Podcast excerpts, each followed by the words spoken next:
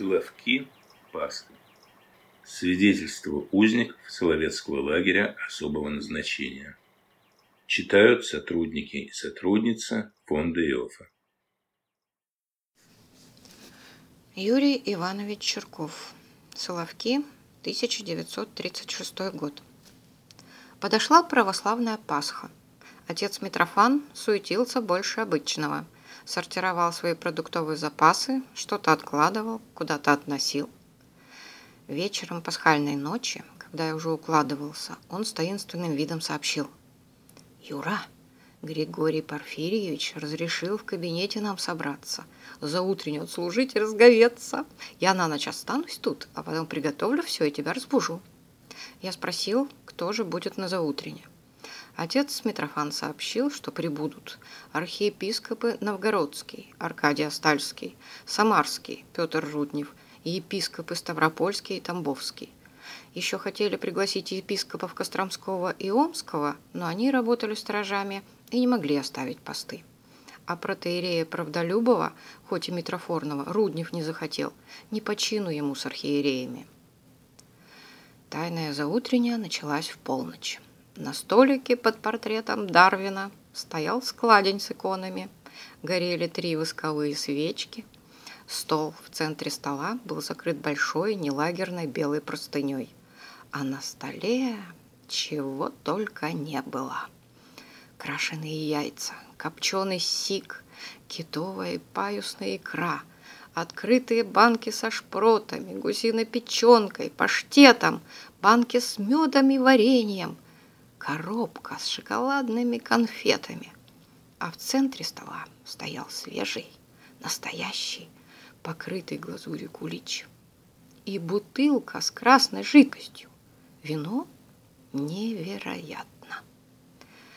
Все архипастыри были в сборе, стояли лицами на восток, к Святому озеру, и тихо пели. К моему удивлению, пришел Григорий Порфирьевич Котляревский. Мне показалось, что он смущен. Службу вел архиепископ Новгородский. Его бледное красивое лицо светилось экстазом, глаза были полузакрыты. Другие архиереи сосредоточенно молились. Резкий стук в дверь читального зала прервал заутреннюю. Котляревский побледнел и властным жестом, остановив панику, прошептал «Все немедленно в шкаф! Тихо идите в читальню и подходите к двери на лестницу, а я открою дверь из библиотеки. Как только они войдут в библиотеку, тихо открывайте дверь и вниз по лестнице, без шума».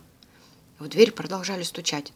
Григорий Порфирьевич исчез, отец Митрофан и Руднев схватили простыню скатерть и со всем содержимым всунули в шкаф, куда я убирал постель. Остальский в это время засунул под бушлат складень с иконами, кто-то убрал свечи, все оделись и тихо прокрались к двери, ведущей из читальни на лестницу. В это время раздался громкий голос Котляревского. «Входите, гражданин начальник! Здравия желаю!» И тонкий голос начальника КВЧ. Отец Митрофан открыл засов, и архиереи, подобно обвалу, ринулись вниз. Сзади бежал тучный епископ Тамбовский, топая, как слон. Отец Митрофан закрыл дверь и, тихо стеная, шмыгнул в кладовку. А я погасил свет и нырнул под одеяло. Из библиотеки неразборчиво доносились голоса. Прошло не меньше получаса, пока стук закрываемых дверей не возвестил об уходе незваных и опасных гостей. Вошел Григорий Порфирьевич. Он был бледен, но улыбался. Он рисковал больше всех. Даже если бы его не посадили в штрафной изолятор, то теплое место он бы потерял. Одновременно возник из кладовки замерзший и перепуганный отец Митрофан. «Ироды!» – тихо восклицал он. «Филистимляне! Столько добра загубили!» – стенал он, разворачивая простыню. Вид был печальный. Роскошные явства перемешались. Масло от шпротов попало в мед и в варенье. Икра залита сгущенным молоком.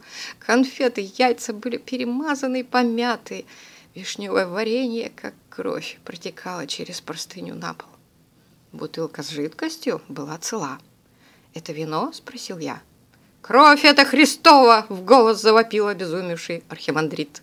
Котляревский оборвал вопли и велел немедленно вытащить сей винегрет вон. Так закончилась Соловецкая Пасха. Отец Митрофан, разобрав к утру свалку явств, принес каждому к завтраку ломтик кулича и яичко. Черков Юрий Иванович, доктор географических наук, профессор, родился в Орлове Вятской губернии. Арестован в мае 1935 года, будучи учеником 7 класса. Осужден на три года лагеря с 1935 года в заключении на Соловках. В 1938 году срок увеличен на 5 лет. Переведен в Ухты-Жемский исправительно-трудовой лагерь НКВД.